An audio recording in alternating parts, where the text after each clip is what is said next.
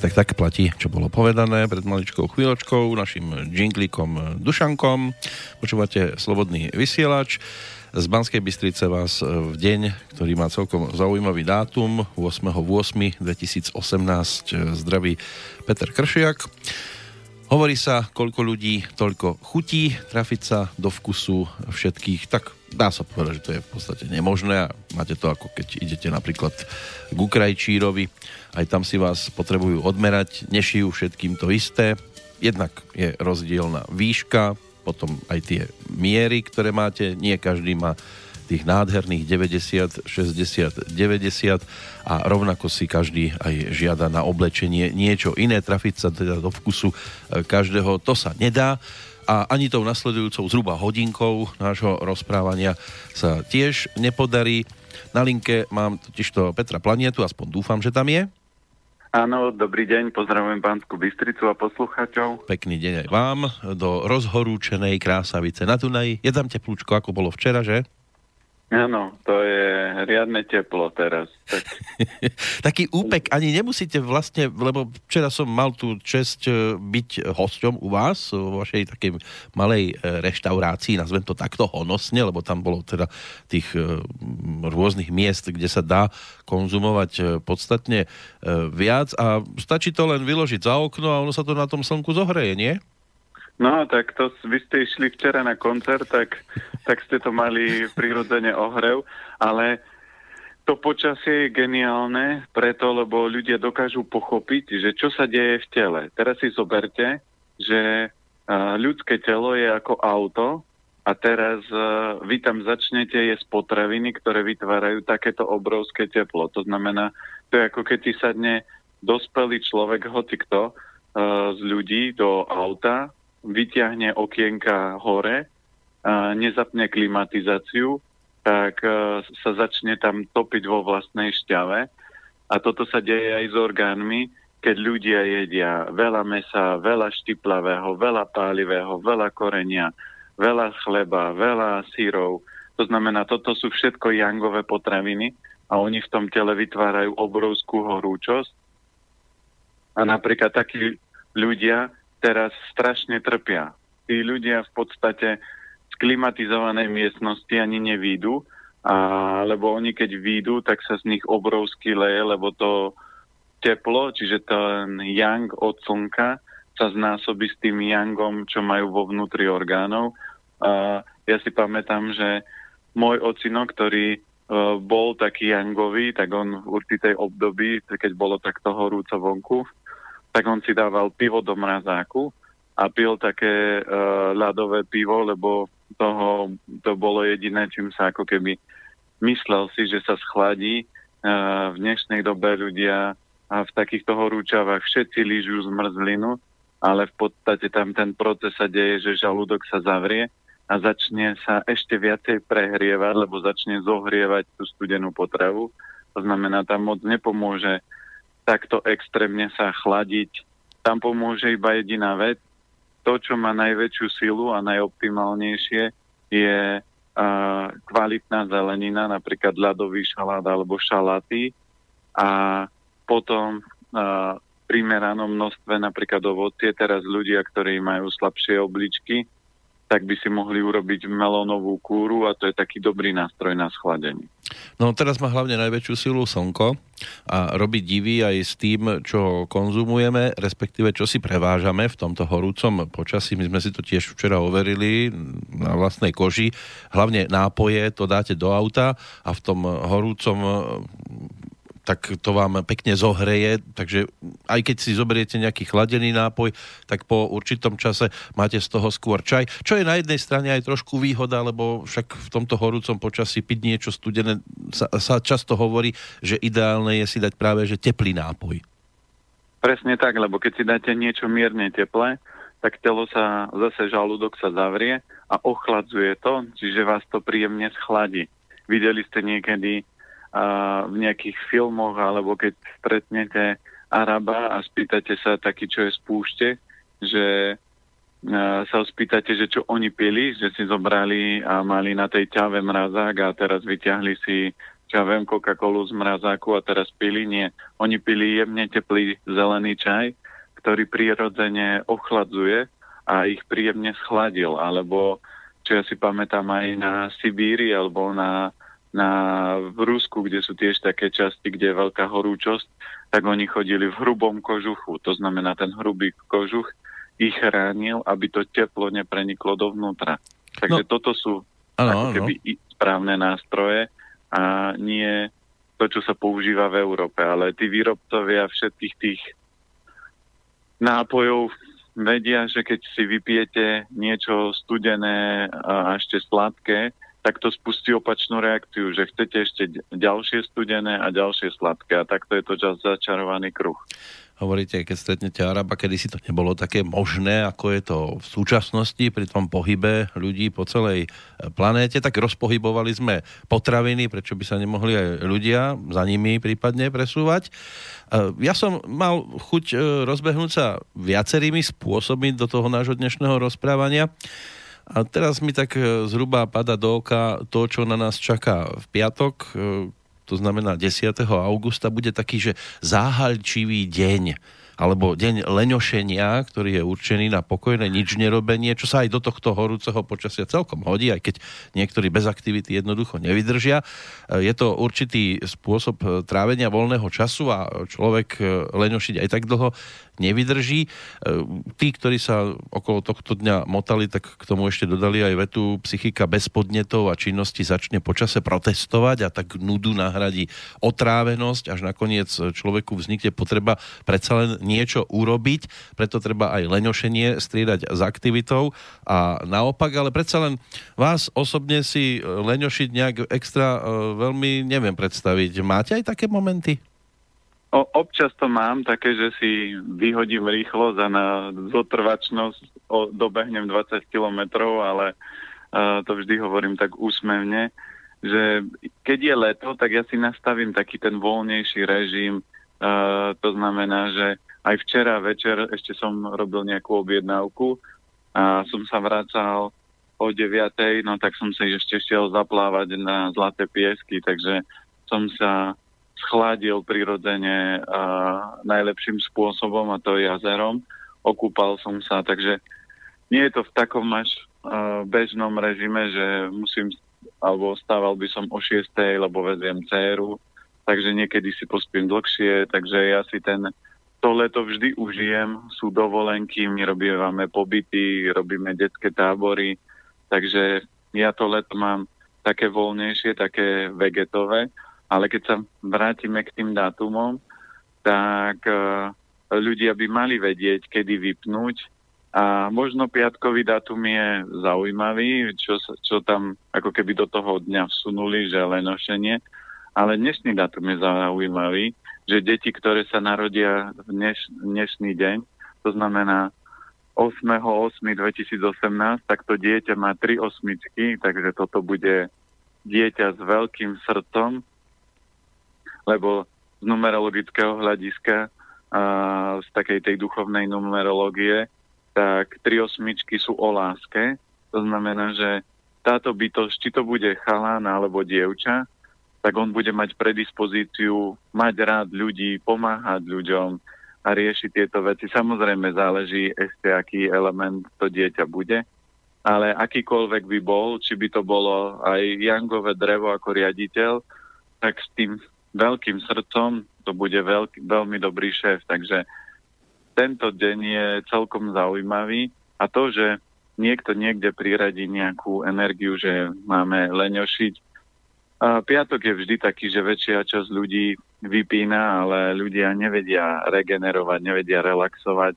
Lebo keď sa spýtate ľudí, že vymenujte mi 5 vecí, ktoré najradšej robíte a ktoré vás robia šťastným a regenerujete, relaxujete pri nich, tak tí ľudia väčšinou nevedia, alebo povedia: rád sa stretávam s kamarátmi. A ja vrem: no dobre, ako často sa stretávate s kamarátmi?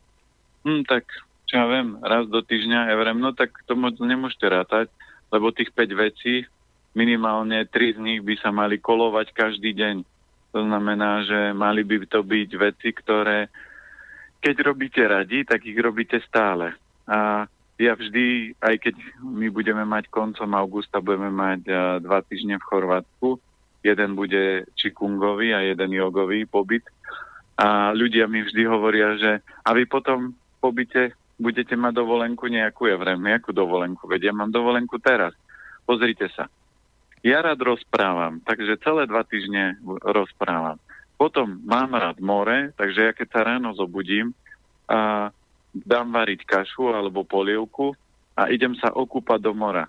A potom sa vrátim, dokončím raňajky a večer robím to isté. Kým idem spať, idem do mora. A cez deň to robím bežne, že idem 2-3 krát. Takže ja som v mori stále. No a potom mám rád spánok, takže spím, mám rád slnko, takže ja to mám všetko to, čo mám rád. A neviem, čo by ma mohlo tak rozlaďovať v tom. V tých 2 týždňoch nie je nič také. Možno, ak niekto z tých účastníkov ochorie, tak použijem domácu lekáreň, ale to ma zase nerozlaďuje, lebo to sa rozvíjam a používam myseľ kreatívne, aby som vyriešil nejaký malý problém. Takže všetky tie veci, ktoré robím, ma robia šťastným. Takže ja som si zariadil život tak, že všetko, čo robím, ma baví. A to, čo ma nebaví, tak moc nerobím a takých vecí je veľmi málo, lebo keď na sebe pracujete, tak zistíte, že všetko má svoj význam. Aj tie veci, ktoré v podstate by ste nechceli robiť, tak zistíte, že oni majú obrovský význam a viete nájsť v tom radosť. No ono je dosť problém, hlavne keď človek ide do práce, v ktorej nie je dvakrát rád, aby tam ukazoval, že je veselý, ústretový voči ľuďom, tak asi pokiaľ sa s nimi nejak extra nechcem stretávať, tak by som nemal ísť pracovať, ja neviem, do pozície nejakej servírky, lebo vieme, že keď prídu zákazníci, hlavne tí pánsky, tak tí majú strašne veľa vtipných poznámok a podobne. No a ona, keď je chúďa taká nejaká v ten deň aj trošku otrávená, tak s tým má aj problém. Takže asi je ideálne si vyberať aj také zamestnanie, ktoré ma bude odstrihávať od prípadných podobných, ja neviem, kontaktov a ísť trošku iným smerom. Alebo existuje nejaký spôsob, ako sa práve, ja neviem, na tých 8 hodín trošku prepnúť a byť taký ústretovejší? No ľudia by sa mali na základnej škole naučiť, že čo ich najviac baví, aké majú najväčšie dary a na základe toho by si mali vyberať ďalšiu školu a ďalšie smerovanie. A ja keď sa dneska aj mladých pýtam, že čo by chceli byť, tak oni pozerajú internet, pozerajú rôzne veci a myslia si, pozerajú rôzne filmy a berú to tak, že chlapci, ktorí hrávajú futbal, chcú byť Messi a Ronaldo. A jedna kamarátka teraz hovorila, že k nej do cukrárne chodí chalan a on vraví, že on bude boxerista. A ona hovorí, že áno. A prečo? No boxerista dostane za zápas, čo ja viem, takých 100 000 eur. A on vraví, že áno, ale to dostane jeden a ten najlepší. A kým sa stane najlepší, vieš, koľko on zápasov musel prehrať a koľko nakladačiek musel dostať? Si ochotný tým prejsť? A mladý muž sa zamyslel a vraví, že to som si asi neuvedomil, že to budem asi viac bitý ako ty. A potom možno, keď sa stanem hviezda, tak tie peniaze dostanem. A toto je problém internetu, že ľudia si myslia, že keď túto vec jeden zvládol, zvládnem to aj ja, ale každý človek by mal nájsť to, čo ho najviac baví. To znamená, môjim darom odjak živa bolo, že som opravoval niečo, takže keď mi niekto povie, že som sa minul povolaním ako automechanik, tak ja vždy vysvetlím, pozrite, ja som opravoval topánky, rozbité šálky, potom bicykel, potom auta, potom jedálničky ľudí a dneska opravujem životy ľudí. Takže ja stále robím to, čo som robil celý život, len mením tie oblasti, v ktorých zdokonalujem to opravovanie.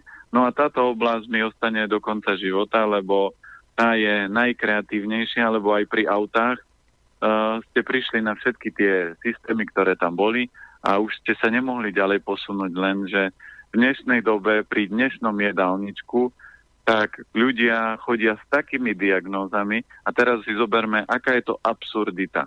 Najmúdrejší človek na Zemi alebo najmúdrejšia bytosť alebo najmúdrejší citavec na Zemi, človek trpí, dneska už to sú možno tisícky chorôb a tisícky diagnóz, ktoré ľudia majú a keď za mnou prídu ľudia a začnú hovoriť tie latinské, talianské alebo ja viem, africké názvy tých rôznych druhov chorôb, ktoré majú. Namiesto toho, keď by sme sa pozreli, tak je to, čo ja viem, pečen zlyháva, alebo srdce sú slabé, alebo obličky nefungujú, ale pritom oni dostanú špeciálne zvláštne názvy, aby to vyzeralo nejako odborne. A pritom, keď zoberiete ľudí, ktorí žijú prírodným spôsobom, tak oni majú možno 5 druhov chorôb. Keď zoberete zvieratá, ktoré sú na prírodzenej strave a nie sú v blízkosti ľudí, tak majú tak 50 druhov chorôb. A my sme kedysi v takejto úrovni žili, ale ten moderný svet robí to, že my platíme strašnú daň. To slovo ja moc nepoužívam, ale v tomto prípade sa hodí, lebo vďaka civilizácii, vďaka modernizácii, vďaka internetu, mobilom, počítačom sa dostávame do štádia, že generácia našich detí sa nedožije 60-ky, lebo sa strašne skracuje život ľudí, lebo vďaka tomu konzumu, vďaka tej chémie, vďaka tej nekvalitnej strave, vďaka tomu chaosu, ktorý vo svete dneska vládne, tak to ľudské telo sa extrémne opotrebováva a hlavne tie potraviny, ktoré dneska, keď vidím mladí jedia, tak nedodávajú telu potrebné živiny a potrebnú energiu, takže ten výkon ľudí obrovský klesá a aj ten život, aj keď máme farmáciu a tabletky, lieky, tak nedokážu predĺžiť ten život.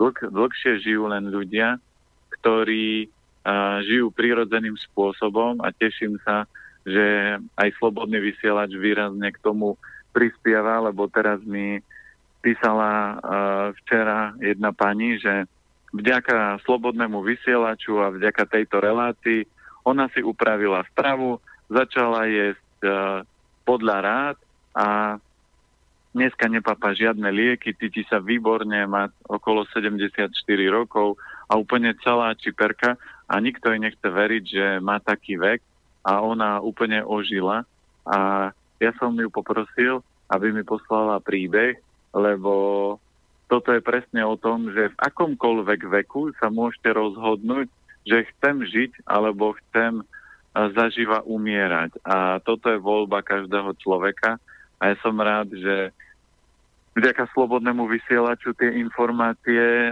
o zdraví môžu ísť medzi ľudí, tí ľudia to môžu skúšať a tí, čo to skúšajú, tak si povedia, ako to povie 90% ľudí, že fakt to jedlo funguje, fakt chudnem, cítim sa lepšie, mám viac energie a všetko to spôsobuje len taká malá vec, ako je strava. A ja vždy na margo toho hovorím, ale zoberte si, že keď by ste mali najdrahšie auto na svete a natankujete, a je to benzín a natankujete do toho diesel, tak to auto, čo ja viem, aj za 500 000 eur vám nepôjde, lebo ste tam dali zlé palivo.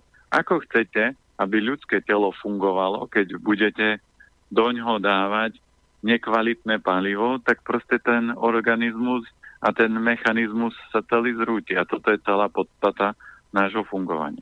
No ale tak ono, darmo by tu bol Slobodný vysielač, keby nebolo Petra Planietu a podobných osobností, ktoré by boli ochotné rozprávať, čo rozprávajú, to by sme sa tu mohli aj rozkrájať. Nič možno zmysluplné by z nás nevypadlo. A tiež je dosť dôležitá aktivita poslucháčov, že si za ten záhalčivý deň nezvolili napríklad aj ten dnešný. A píšu nám na adresu studio@slobodnyvysielac.sk. Mám tu dokonca ešte jedno možné odrazenie sa, lebo aj to je téma, ktorá by sa dala dnes spomenúť a práve v maili prišiel tento tip od Kaťulky, ktorá sa rozpísala nasledovným spôsobom. Přeji krásné dobré ráno do horké letní relace.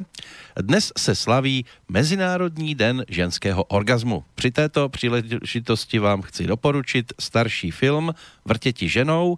Je to příjemná podívaná s dobrým humorem a malebným prostředím. S tímto mě napadá myšlenka, jak důležité je právě jídlo pro kvalitní orgasmus a co nejlépe by se dle Petra Planiety měli partneři připravit pro kvalitní hrátky. Když už jím to třeba ve vyšších letech příroda trochu znesnadňuje.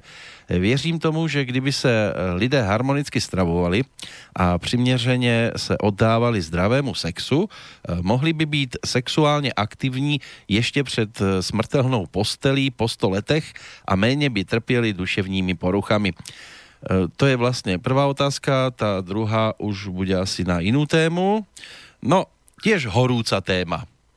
No, keď zoberieme dnešný svet, sa motá okolo možno iba pár vecí a porátali by sme ich na jednej ruke. Jedna je energia, peniaze sú takisto energia, takže to je jedna z určite top tém. A druhá je sexualita. Dneska kdekoľvek sa pohnete, tak vidíte aj v tých filmoch všade, každý ten americký film, akýkoľvek, či je romantický, dobrodružný, akčný, vždy tam má nejakú sexuálnu zápletku. A keď si zoberieme, že toto nie je taká téma, ktorú by tak intenzívne rozoberali ženy, preto sa teším, že píše Kaťulka, lebo toto je viac téma pre ženy ako pre mužov, lebo čo sa týka, ja už som to spomínal v niektorých reláciách, muži si myslia, že čím viacej sa milujem, alebo čím viacej sexujem a čím viacej žien vystriedám, tak tým je to lepšie. Je iba pár mužov, ktorí dostali od prírody veľmi silný koreň, že to môžu robiť. To znamená, pre chlapa každý vrchol, každé uvoľnenie spermy znamená, že on starne a odpadáva. A to ženy vedia, že chlap po vrchole ide spať a žena po vrchole sa stane aktívna. Takže kto by mal naháňať do milovania, nie sú muži, ale sú ženy a je to v dnešnej dobe trošku naopak, že chlapi by chceli s tou ženou sa milovať a tá žena nemá chuť, nemá náladu, nemá niečo a je unavená, vyčerpaná. Čiže to správne by malo byť nastavené tak, že tie ženy by mali byť aktívnejšie v tom, lebo pre ženu znamená každé milovanie, každý vrchol, mladosť, krásu, vitalitu. Takže ak sú ženy, ktoré majú neoptimálneho chlapa, to znamená a vidia, že je s ním nejaký problém a nechce sa rozviesť, tak nech zavete, nechodí veľa do roboty, z roboty príde vyčerpaný a povie, drahý, poďme sa milovať, 1-2 vrcholy pre chlapa a odpálite ho ako baterku do 1 mesiaca a bude hotový, lebo toto sa deje. Čiže toto je extrém. Nemyslím si, ja som to vždy použil ako humor, nemyslím si, že toto by bola dobrá forma a žena, ktorá má muža, ktorého sa chce zbaviť, asi vie, ako to urobiť a vie, prečo takého muža vedľa seba má. Vedľa seba by ste mali mať vždy partnera, skôr takého, s ktorým by ste sa chceli milovať. A milovanie by malo byť o minimálne tak hodina až 3. To znamená, to je úroveň, v ktorej by ste sa mali hýbať.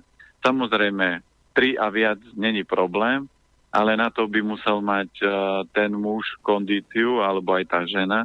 A milovanie nie je o tom, že dosiahnem vrchol, ale milovanie je o objímaní, hladkaní, boskávaní, aj rozprávaní, aj všetkých týchto vecí a vrchol by mal byť ako keby čerešnička na torte toho celého zrušovania. No a keď chlap dobre papá, tak nemá problém tieto veci zvládať a pointa toho celého pre muža by malo byť, že on by sa mal naučiť dosiahnuť vrchol bez uvoľnenia spermy. To znamená, že dosiahne vrchol taký ten vnútorný, bez uvoľnenia, a toto je najvyšší level pre muža. Pre ženu ona nemusí si nič strážiť. Ona v podstate, každý vrchol je o mladosti, radosti, kráse, energie, vitalite. Ale samozrejme na to vplýva zdravá strava. Niektoré ženy ten vrchol predstierajú, lebo samozrejme tí chlapí ju nedokážu priviesť k vrcholu, a v prírode to vždy bolo zariadené tak, že my žijeme dneska v kľudnej dobe, ale pred x rokmi aj v tých historických filmoch vidíte, že tam kedykoľvek vás ktokoľvek napadol, tak ten chlap nebol nastavený na to, aby dokázal vydržať hodinu, dve, sa milovať so ženou a potom sa dosiahol vrchol. Takže to bolo 1-2 minúty, aby splodili dieťa, lebo tá doba bola taká divoká. Lenže v dnešnej dobe čoraz viac párov má problém s oplodnením, s počatím dieťaťa, s tým, že spermie sú pomalé, a to je len záležitosť toho, akú stravu máte. Takže keď chcete mať dokonalé milovanie, tak obličky, močový mechúr, čiže element voda, element drevo, čiže pečenia žočník, a určite aj slezina. Tieto tri musia dokonale fungovať, aby toto všetko fungovalo tak, ako má. A keď tieto orgány fungujú, tak kľudne milovaniu, sexualite sa môžete, tak ako spomínala Kaťulka, venovať do predposledného alebo do posledného dňa svojho života, ale ten deň nie je 35 rokov, ale môže byť kľudne, že v 120-ke takto človek funguje, lebo keď ste zdraví, tak vám funguje všetko. Ako náhle ste starší, tak vám začínajú odchádzať tie slabé miesta, a iba pár ľudí a pár mužov, to čo som spomínal, má schopnosť, že tú sexualitu do vysokého veku, bez toho, že by oni riešili nejakú zdravú stravu alebo cvičenie, lebo oni dostali ten koreň tej vitality, tie ich obličiek veľmi silný, takže si to môžu dovoliť. Ale v dnešnej dobe tých mužov je veľmi málo, takže tí chlapi by mali na tom pracovať, aby vitalita obličiek hlavne, čiže to je taký top element alebo top orgán, by mali na tom pracovať. Tak mnohí chcú hlavne na začiatku leta dosiahnuť pozíciu Napoleóna, jednak byť dobyvateľmi a tiež sa dožiť toho, ako aj Napoleón, že zomrel na Svätej Helene. To je tiež niečo, čo berú ako za splnený cieľ, ale asi je ideálnejšie dostať sa do stavu, keď sa na to najintímnejšie tešia obidvaja, aby to nebolo o tom, že ona ide pre istotu spať až o 2 hodiny neskôr, aby už zadriemal, aby dal pokoj. Áno, toto sú také rôzne hry. A keď máte vedľa seba partnera, a každá žena a každý muž by si mal uvedomiť, že na Zemi máte duálnu dušu. To znamená, duálna duša je bytosť, s ktorou sa môžete rozprávať, komunikovať, milovať, a nedoťahujete sa na blbostiach, že a nemusíte hrať divadlo, že vieš čo, drahý, ja ešte musím žehliť, alebo vieš čo, drahá, u chlapov sa to nedeje, lebo ešte som zatiaľ nestretol chlapa, ktorý by sa vyhováral, že sa nechce milovať. To možno iba keď má veľmi náruživú ženu, ale takú si on nezobere, lebo tá by ho vyšťavila ako pomaranč alebo citrón. Takže toto je skôr záležitosť žien, že sa snažia tomu vyhnúť.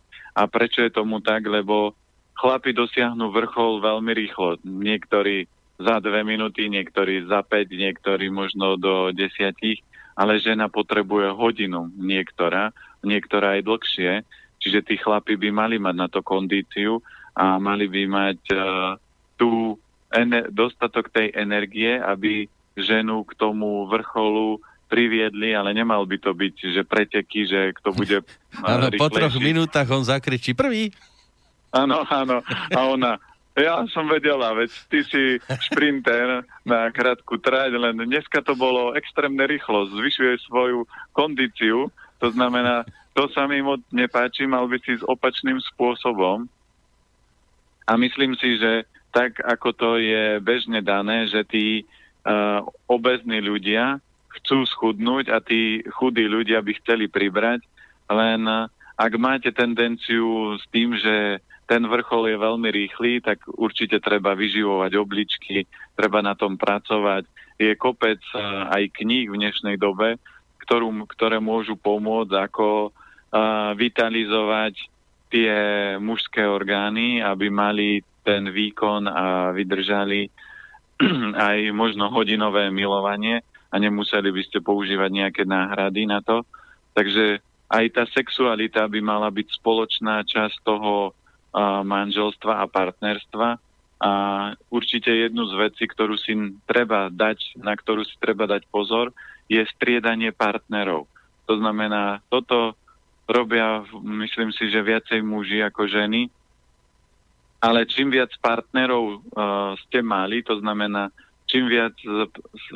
čím viac partnermi ste sa milovali, tak tým viac ste si zaniesli energiu pohlavných orgánov, to znamená prvej čakry, a toto sa komplikovane čistí. To znamená, aj keby ste v dnešnej dobe mali ideálnu partnerku, tak vy by ste mali prejsť trošku detoxom prvej čakry, lebo všetky tie energie, či už žien alebo mužov, sa tam nachádzajú a oni sa to nedá sa to vymyť vodou alebo nejako, že osprchujem sa a všetko je OK. A na toto sa robia špeciálne také komplikované očistné techniky, takže nebol by som až taký hrdina, ako si niekto myslí, že ja mám každý mesiac novú ženu, znovu som sa vyspal a je to všetko OK. Nie, tá energia tých žien vás časom dobehne, takže optimálne je, že máte, čo viem, 1-2 ženy v živote, aj ženy mužov, a toto je také pohodové a nestratíte veľmi veľa energie. A hlavne, keď zoberiete chlapov, ktorí sú takí tí mačovia a takí tí playboyi, ktorí striedajú tie ženy, tak oni nikdy nemajú dlhý život, lebo tú energiu obličiek, ten tink obličiek sa vyčerpá s tou sexualitou. No, mnohí si povedia, 1-2 za život, za deň musí. A hlavne... Áno, no, ale potom pozriete a v 50-ke už si len hovorí, aká pekná, takú som kedysi mal a to som mal veľa, a ten už len by chcel, ale už nemôže, že tam sa mu ani palec na ruke nepostaví, nie, to ešte niečo iné. No, a to potom ešte sú tie takzvané skupinové stretnutia, tam si treba dávať chlapi pozor, zhasne sa, a keď dôjde k tomu, že kto si chytí koho prvého, tak aby ste sa nestali partnerkou náhodou v tej rýchlosti. No. Áno, to bol na to vtip, som videl, chlapík hovorí, že bol som na vyšetrenie konečníka, prišiel doktor, vraví, predklonte sa, že ľavú ruku mi dal na plece a pravou rukou robil vyšetrenie. Nie, bola to pravá ruka na pleci a ľavá vyšetrenie. Ten svinia... Takže... Ja ho spoznal. Toto skupinové... No neviem, možno to je individuálne, že možno niekto má také chute, ale musíte si uvedomiť, že aj tam platí to, že miešate energie a tie energie by ste mali prečistiť. A ľudia, o tomto sa bežne nehovorí. Napríklad, prečo toľko terapeutov a toľko liečiteľov vždy zomrie na ťažkú chorobu, lebo oni sa nedokážu čistiť alebo nerobia to čistenie od klientov, to znamená, nerobia nejaký detox proces, či už očistenie vodou, ohňom, alebo inými možnými metodami, a v rámci sexuality je toto takisto veľmi dôležité. Takže oni, kým majú čave možno od 20 do 40, sa všetci usmievajú, že aká tá sexualita je dobrá, lenže po 40-ke už sa nikto nesmeje, už tí ľudia nefungujú A keď sa pozriete na tých ľudí, ktorí boli takí tí mačovia v 60-ke, a hovorím, to je malé percento ľudí, ktoré má na to taký, že veľkú vitalitu obličiek, že to zdedili, že majú ten koreň extrémne silný, a to je 1-2% chlapov. Tí ostatní idú len na tom, čo majú, a tá vitalita tých obličiek v dnešnej dobe od rodičov je slabá. Keď zoberieme už len mne, keď chodia ľudia na konzultácie a majú 40 rokov, tak to vidím, že všetci majú slabé obličky a všetci sú vyčerpaní. Po 50-ke to už všetci sú, tie obličky sú veľmi vyčerpané, takže ja som stretol veľmi málo ľudí, ktorí by ten koreň mali veľmi silný a mohli by si toto dovoliť, takže toto by som neriskoval. A taký ten krátkodobý zážitok, veď keď ľudia chcú extrémne zážitky, aj z okna môžete vyskočiť raz a musíte znášať dôsledky. Čiže aj tá sexualita v takejto grupe možno je zaujímavá, ale keď to má niekto potrebu si zažiť, tak vedľa seba nemáte partnerku, ktorú milujete, ale hľadáte niečo iné. A ja neviem, či by som mal vedľa seba partnerku, ktorá by povedala, že ona by si to chcela vyskúšať aj s niekým iným. To by znamenalo, že ja pre ňu nie som optimálny partner. Že to nie je vaša duálna duša. A keď to nie je vaša duálna duša, tak len strácate roky života so žitím a žijete s niekým, koho nepoznáte, ktorý sa hrá na to, že vás miluje.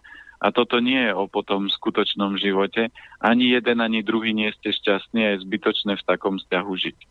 No vidím, že by sme o tom mohli rozprávať ešte pekne dlho, ale tak teoretizovať sa dá krásne. Nech si to každý skúsi prakticky. Hlavne dosiahnuť to, čomu sa hovorí naozaj skutočný ideál. A my prejdeme ešte k druhej otázke od Kaťulky, aby sme sa posunuli aj trošku iným smerom. Predsa len je to skôr téma na večer. Možno o týždeň, ak bude prípadne ďalšia podobná otázka, tak sa k tomu vrátime. Tá druhá téma, že ako vnímate veľké teplá a suchá. Kaťulka píše, mne sa to zdá ako skúška a informácia od planety Zemne, že ji určitým spôsobom nadmerne zaťažujeme a plýtváme s jejími zdroji. Jemne nám tím naznačuje, abychom se zamysleli nad svými činy a nabádá nás ke spolupráci s nakládáním vodních zdrojů. Kolikrát nám chybí vděčnost za její bezpodmínečné bohatství. Krásný zbytek letních dní nám želá. No čo hovoríte na to teplo? No, Kaťulka má v tomto pravdu. Ja som raz išiel autom cez les a tam bola taká tabuľka, že... Nevstupujte do lesa. Nie. To bola normálne cesta, ktorá viedla cez kopce, vyasfaltovaná, ale pri tej ceste bola zapichnutá tabuľka, že myslíte si, že ničíte prírodu? Príroda prežije a rozloží akýkoľvek odpad za stovky, tisícky rokov, ale vy neničíte prírodu, vy ničíte seba. To znamená, že všetko to, čo si ľudia myslia, že stvárajú a snažia sa sypať z hora nejaké veci na zem, sypú odpadky, snažia sa ich niekde schovať, hociaký toxický odpad, aby to nemuseli riešiť nejakým spôsobom, aby znížili veľké firmy náklady. Treba si uvedomiť, že tak ako v ľudskom tele, predstavte si, že v Matrixe vo filme to povedali krásne, že iba jeden živočích na Zemi sa správa tak, ako sa správate vy ľudia. Keď to hovoril ten stroj Morfeovi. A že chceš vedieť, aký je to živočích, je to vírus. Všade, kde príde, sa premnoží, všetko okolo seba ničí a nakoniec zničí aj to miesto, v ktorom žije. A zoberte si, že toto sa deje, keď človeka napadne len chrípka. To znamená, zrazu ste slabí, unavení, vyčerpaní, ale čo sa stane? Nasadíte antibiotika, alebo tí alternatívni nasadia koloidné striebro a zničia. Čo si myslíte, že urobí príroda? Ťažko môžete, už niekoľkokrát sa bavilo o konci sveta a o rôznych katastrofických scénároch, treba si uvedomiť, že príroda je silnejšia ako človek. To znamená, my sme taký malý vírus, alebo pre prírodu sme ako malý mravček pre človeka. To znamená, človek môže prísť a mravenisko zaliať vodou a mravce skončili. Môže ho spáliť, môže mravce udúpať. To znamená, človek môže s mravcom urobiť, čo chce, je to v jeho voľbe. Len dovtedy, dokedy ho tie mravce nebudú dráždiť, tak im nebude robiť nič. No a my robíme to, že postupne dráždime prírodu a vidíte to, že to počasie je rôzne, tie teploty sú rôzne a príroda bude pritvrdzovať. Takže voda a more sa začne pomaly vylievať, teploty budú stúpať. To znamená, tá príroda bude dávať také jemné signály a čokoľvek sa má udiať, nikto nevie a tí, čo to vedia, tak to určite nepovedia. Takže riešiť nejaké katastrofické scenáre a vymýšľať si, že čo bude o 10-20 rokov, je zbytočné. Jedinú vec, ktorú môžete robiť, je starať sa o tú prírodu maximálne ako môžete. To znamená, triedím odpad. Nebudem si teraz v lete odpúšťať studenú vodu, lebo sa chcem napiť, lebo niekde na druhom konci sveta sú ľudia, ktorí tú vodu nemajú. A keď to budete robiť, tak presne príroda, alebo vesmír, alebo Boh vám zabezpečí takú školu, že čo ja viem, pôjdete niekde autom na dovolenku do Afriky a prídete o vodu a budete musieť si spomínať na to, ako som si odpúšťal vodu a teraz nemám čo piť. Takže vesmír každému človeku zabezpečí presne tú skúšku a tú školu, ktorú potrebuje zažiť. A samozrejme, toto je o jednotlivcov, ale musíte si uvedomiť, že ešte aj celé krajiny a celé národy majú nejakú svoju spoločnú karmu, takže keď sa niečo udeje, tak sa to bude diať aj v takomto globáli. Takže to najdôležitejšie, najpodstatnejšie nie je žiť, čo bude opäť 10 rokov, ale keď sa idem napiť, tak poďakujem za to, že mi tečie voda z vodovodu a že sa môžem napiť. My dneska vodou z vodovodu splachujeme záchody. To je taký obrovský luxus, ktorý si my na Slovensku vôbec neuvedomujeme. A človek by mal ísť napríklad do Afriky, do púšte, aby zistil, akú hodnotu má voda. A preto by sme mali vytvárať procesy, energie, aby sme tú matku zem chránili. To znamená, nevyhadzovali odpadky len tak z okna, nehádzali plastové fľaše, ale pekne tú prázdnu plastovú fľašu, keď ju máte, tak ju doniesli domov a hodili do plastového odpadu, nie hodili do hociakého odpadu. To znamená, urobili maximum to, aby sme tú prírodu šetrili a chránili a potom, keď sa udeje akýkoľvek scenár a možno čokoľvek sa bude diať a ani nemusí sa diať také, že príde zemetrasenia, záplavy. Stačí len keď príde hociaký vírus, tak tí slabí ľudia proste popadajú ako hrušky. Takže keď vy budete žiť podľa vesmírnych zákonov, tak veľa vecí vás bude obchádzať, aj tie scénáre, aj také tie rôzne katastrofické veci sa vám vyhnú a ja mám krásny príklad s jedným mojim známym, ktorý zmenil svoj život, on je úspešný podnikateľ, ale prepol to myslenie a začal inak premýšľať, inak sa stravovať, začal inak pristupovať k prírode, k zamestnancom a zmenil celú svoju podstatu a mal ísť si kúpiť psa do Brazílie a hovorí, už si ho objednali, ale čakali, lebo on si chcel kúpiť brazílsku filu a to je pes, ktorý má iba jedného pána, takže on chcel malé štenia, aby keď sa narodí, aby ho mohol hneď si ho zobrať, aby ho potom mohol vychovať, lebo brazílska fila, keby ju niekto krmil a dlhšie sa o ňu staral, tak potom už jeho nepríjme, takže si vybral plemeno, vybral si miesto, už mal kúpený aj s kamošom letenku a týždeň alebo v to obdobie, keď už mal letieť, tak volá pani, ja neviem, či to bolo 2-3 dní predtým, že viete čo, psíky sa síce narodili, ale matka ich všetky uľahla a všetky zomreli. Tak on hovorí, dobre, nevadí, tak budúci rok, ale kamož hovorí, vieš čo, veď keď máme letenky kúpené, poďme sa tam pozrieť, nebudeme prekladať ten let, poďme sa tam pozrieť. A on vraví, vieš čo, mne sa moc nechce, a on ho ukecáva, tak povedal, dobre, tak pôjdem.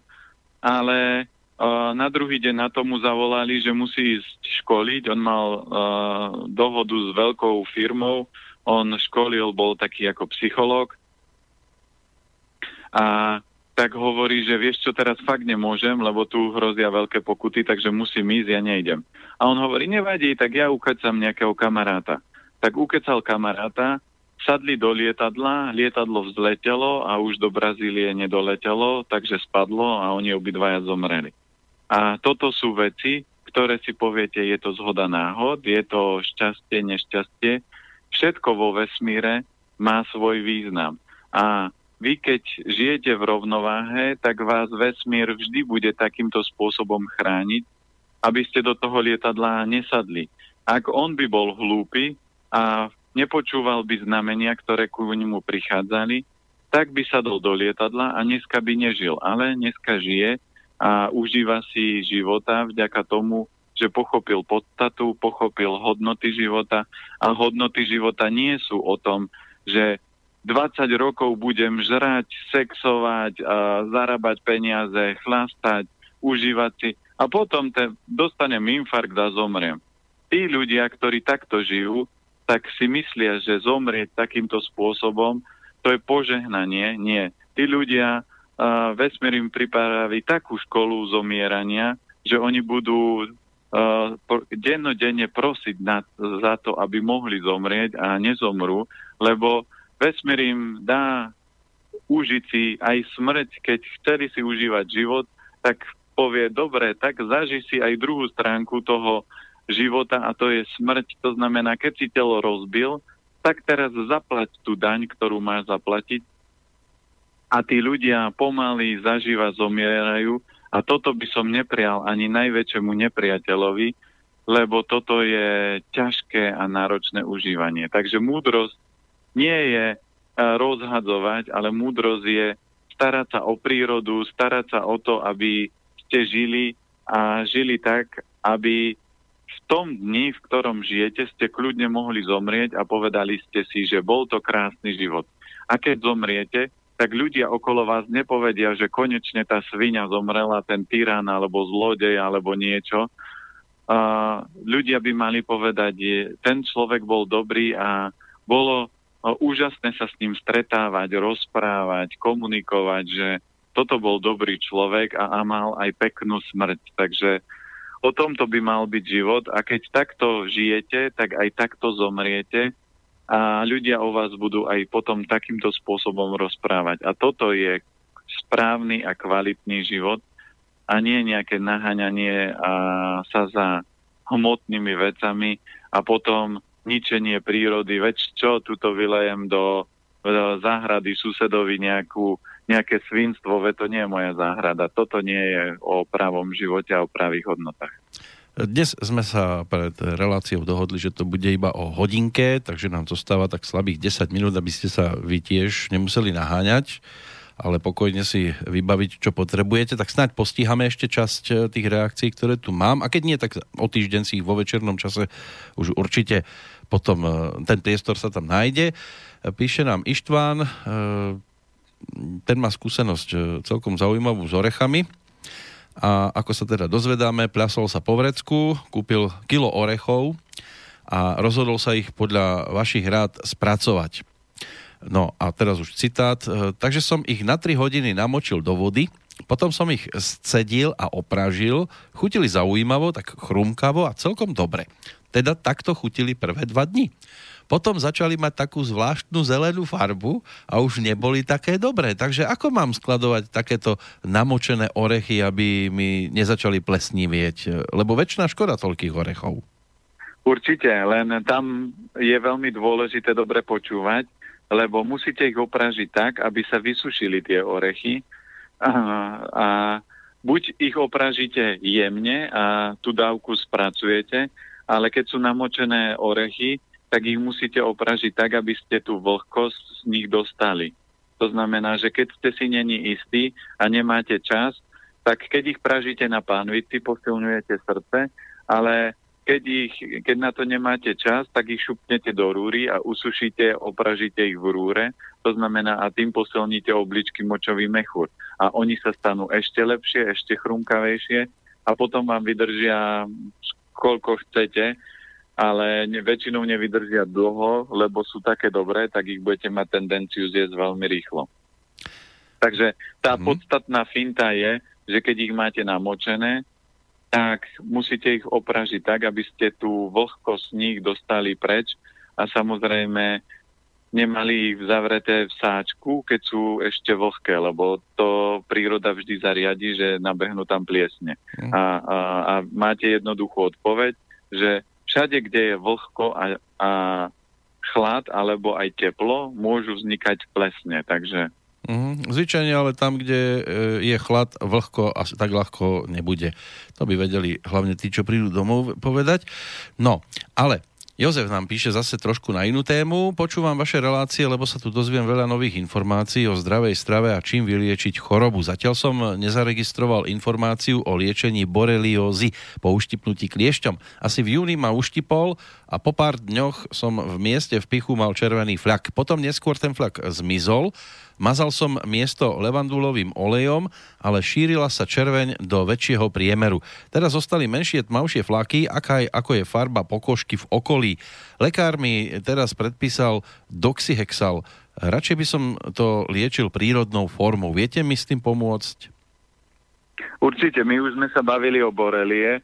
To znamená, boreliu dneska nemusíte dostať len od kliešťa, boreliu dostanete dneska aj od komára, že vás môže uštipnúť aj komár. Tak funguje jednoduché vec, že vždy, keď máte to miesto, potrete na potieranie, dá sa použiť levandula alebo titri olej, to je čajovníkový olej. No a keď už viete, že sa to rozrástlo, tak na to je liečba koloidným striebrom. To znamená, ale tam treba využívať minimálne liter striebra. My už máme niekoľko klientov, ktorí mali boreliu aj dlhodobo a vyskúšali antibiotika, rôznu medicínsku liečbu a táto len vždy tak jemne zmiernila. Dá sa nasadiť koloidné striebro, tam sa dávkuje, mala by to byť aspoň 50 ppm koncentrácia a dávkuje sa polievková lyžica o 6. večer, o 8. o 10. a konzumujete to dovtedy, dokým nevypijete tú litrovku toho striebra. No a ten stav by mal byť fuč. Ak nie, tak ešte treba pokračovať. Niektorí ľudia kladú otázku, že veď ale 55 či 50% koncentrácia striebra, že to je silné, že môžem zmodrať. Nie. Zmodrať môže iba človek, ktorý je alergický na striebro. No a sú aj knihy o koloidnom striebre a na to, aby vám ublížila takáto koncentrácia, tak museli by ste vypiť 67 litrov koloidného striebra naraz, aby ste zmodrali. Čiže si zoberte, že taká 50-ka liter, ktorý väčšinou budete piť tak plus minus mesiac, tak vám neurobi nič, lebo striebro kedysi bolo prirodzene v pôde. Takže toto funguje. Po prípade, keď to chcete zrýchliť, tak dá sa cez ešte www.planetanatur.sk dá sa objednať borelis, to sú také, že špeciálne byliny namiešané podľa čínskej medicíny. Fungujú aj ako parazitárna kúra, ale používajú sa aj pri borelii. Čiže tieto dve metódy sa dajú použiť. Buď to kombinujete, používate samostatne, alebo môžete to vzájomne skombinovať podľa toho, aký chcete výsledok, či rýchlejšie, alebo postupne. Ale hovorím, mali sme klientov, ktorí mali roky boreliu a nevedeli to klasická medicína vyriešiť a vyriešilo to koloidné striebro. Ešte raz na tému oriešky. Dobrý deň, nedávno v jednej relácii bolo spomenuté, že pán Planieta zakazuje tuky a oleje, ale zabúda, že tuky a oleje sú v rôznych orechoch, orieškoch a semienkach, ktoré naopak propaguje. Tak ako je to teda? No, ja nič nezakazujem. Si zoberte, že môžete všetko, to znamená, čokoľvek je, tak môžete. ale vy by ste mali vedieť, že to, čo jem, ako to na mňa pôsobí a či to moje telo potrebuje. Lebo to je ako keď máte byt a vy viete, že môžem si kúpiť skriňu, ale keď už máte novú skriňu, tak ju kupovať nebudete. A takto je to s tukmi. Ja nezakazujem tuky. Ja som len v niektorých reláciách spomínal, že ketogénna dieta je postavená na bielkovinách a tukoch a keď vám dobre nefunguje trávenie a pečeň, tak len vyčerpáte tie orgány. My kvalitné tuky potrebujeme a tie kvalitné tuky, najkvalitnejším zdrojom tukov sú orechy, semená, lebo tam máte omega-3, omega-6, omega-9 väčšinou v optimálnych kombináciách. To znamená, máte tam obrovské množstvo minerálov. Takže my tie tuky potrebujeme príjmať a mali by sme príjmať tak, že od 4 do 8 polievkových lyžíc kvalitných orechov alebo olejov denne. To znamená, že niektoré tuky máte v jedle, len problém je, že keď sa používajú nekvalitné tuky. To znamená, keď idete niekde na klasický obed, a nepoužívajú olej zastudená lisovaný, tak do tela dostávate nekvalitné tuky, ktoré vám preťažujú pečeň, upchávajú cievy, oslabujú trávenie, čiže blokujú tú energiu.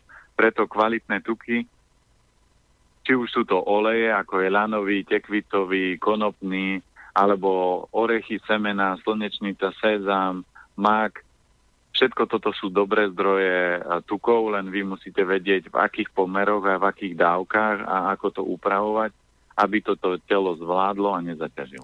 No, aby to náš telefon zvládol, tú vašu reakciu, zostávajú nám slabé 3 minútky a máme tu už iba v podstate 2 maily, potom, ktorý nám poslala Božena, ten už je za nami. Tak by som navrhoval teraz, ja vás na chvíľočku vypnem a hneď vás vyzvoním, aby sme mohli dokončiť tie posledné dve otázky, ktoré tu máme, takže takto pána Planetu vypneme. Ja zatiaľ tú otázku prečítam a on bude reagovať na to, čo nepočul. Že či to dokáže, či je taký veľký mačo, ale nie, necháme to tak, ako to býva klasicky, len si počkáme, kedy sa nám objaví na telefóne, ale už ste tam naspäť, áno? No, super. No, lebo aj Michal napísal opäť tradične a je to také dlhé, že to by som možno aj ja čítal dlhšie, než by ste stihli vôbec reagovať.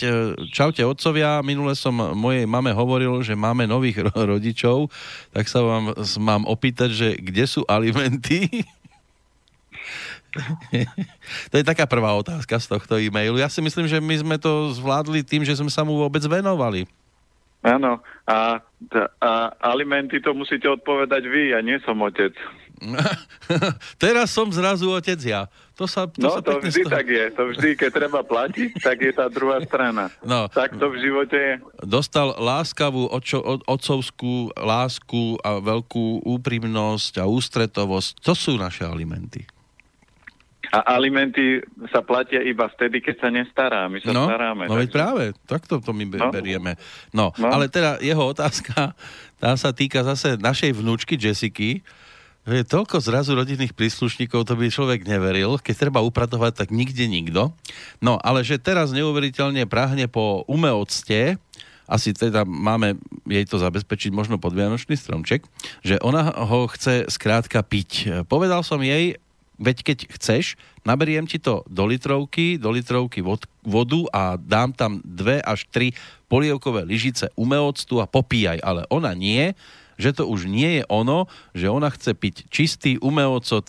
Tak je toto normálne? Čo mám s tým robiť? Mám jej nechať takto všetko alebo nie?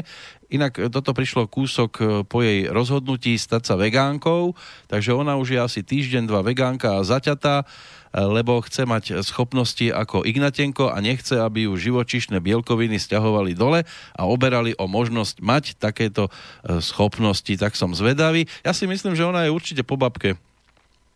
Áno, no určite.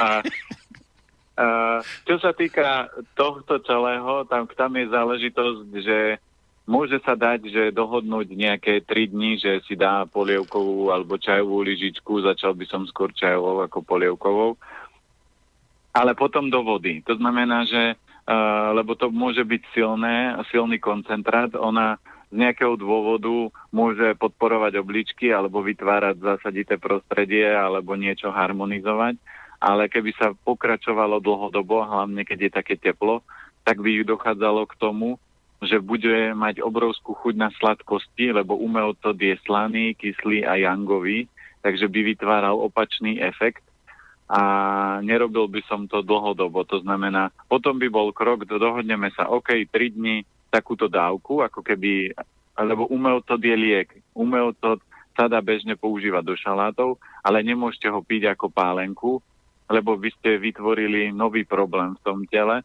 a po tých 3 dňoch by už len do vody a keď nie, tak nie. No, keď nie, tak nie.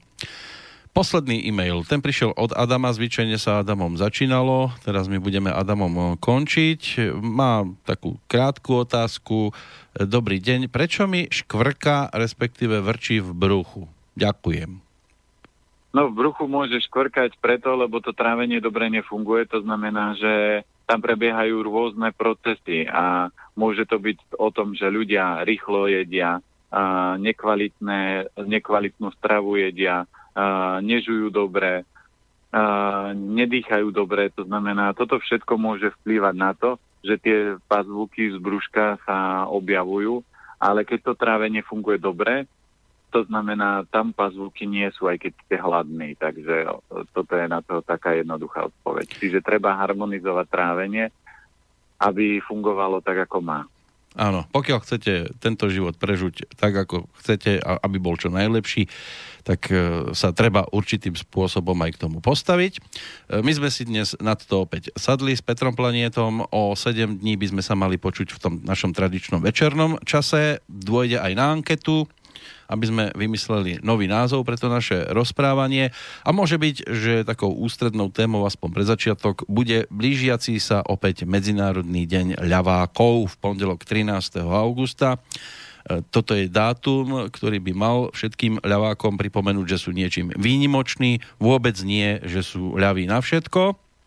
Však? No, to môžeme rozobrať, lebo to by bolo na dlho potom. Jasné. To už dnes len tak som chcel nadškrtnúť zhruba, čo by nás mohlo čakať o týždeň. Pán Planeta, ešte raz poďakovanie nie len za včerajší obed a večeru, ale aj za to dnešné rozprávanie. Vaše posledné chvíľky, môžete to kľudne využiť. No, to bolo tak, ako keby ste na cintoríne, vaše posledné chvíľky. A tak ja chcem poďakovať poslucháčom za otázky a samozrejme veľká vďaka určite vždy patrí Slobodnému vysielaču, lebo vďaka tomu ja keby som čokoľvek vedel a viem, tak bez tohto média by sa to nemohlo až tak šíriť medzi ľudí, takže určite veľká vďaka Slobodnému vysielaču a samozrejme Petrovi Kršiakovi, ktorý do toho vždy dáva taký ten božský humor. Ďakujem pekne, to ste vyniesli teraz pekne vysoko. No tak občas treba vás pochváliť, lebo vy ste vždy takí skromnučky a teším sa, že poslucháči pracujú, teším sa, že poslucháči píšu otázky a budeme sa tešiť samozrejme aj na tú večernú reláciu a samozrejme aj na ďalšie príbehy, ktoré budete posúvať, lebo niektorí, tak ako som spomínal ten príbeh pani, že ona hovorí, že čo ja už v tomto veku, komu môžem ja pomôcť? Ja hovorím, váš príbeh môže pomôcť presne ľuďom, ktorí sú v dôchodkovom veku a povedia si, že čo ja už môžem zmeniť. A oni, keď si prečítajú váš príbeh, tak môžu pochopiť, že ja môžem ešte preto začať žiť a nie čakať na smrť, ale môžem skutočne začať žiť a toto môže zmeniť osudy miliónom ďalších dôchodcov.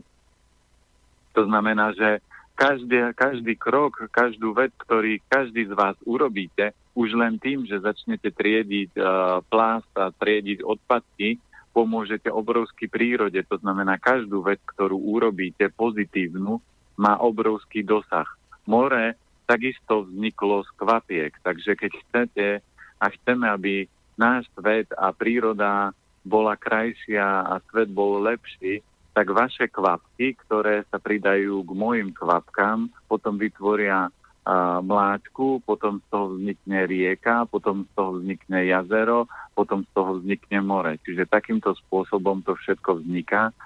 Preto sa teším, že čoraz viac poslucháčov tie veci robia a držím im palce a máme tu plus minus niekde polku leta, takže treba si to užiť, lebo september začne, tu bude sobidup a potom už bude treba začať pracovať a vydržať až do Vianoc, kedy príde ďalšia taká pauza. To boli krásne slová, až si zaslúžite za to aj Oscara. Jedného nájdete dnes v kalendári ako meninového oslávenca. Ja ho nemusím hľadať, ja už ho vidím, stačí sa pozrieť na oblohu. Dobre, tak ja budem píliť aj drevo, ktoré sa tam pílilo pri tom malom dievčatku, keď sa už pozerala, že či vidí nejaké to prasiatko. A o 7 dní si povieme, ako dopadlo aj to moje pílenie, aj to vaše pozeranie sa okolo. Ešte raz vďaka do Bratislavy, pozdravujeme vás, o 7 dní si cinkáme na Marcelu vo večernom čase, takže do počutia. Do počutia. No a na záver ešte pesnička ako spomienka na ten včerajší koncert, bolo úžasne vo Viedni a takto to tam rozpálil tiež hlavný účastník celého toho programu Ed Sheeran, Oplatí sa vidieť. I found a love for me, well, darling, just dive right in, follow my lead. Well, I found a girl, beautiful and sweet. Well, I never knew you were the someone waiting for me. Just kids when we fell in love, not knowing what it was. I will not give you up this time, but darling, just kiss me slow. Your heart is all I own, and in your eyes you're holding mine, baby. I'm dancing in the dark with you between my arms, barefoot on the grass, listening to our favorite song. When you said you looked a mess, I whispered underneath my breath, but you heard it, darling. You look perfect tonight.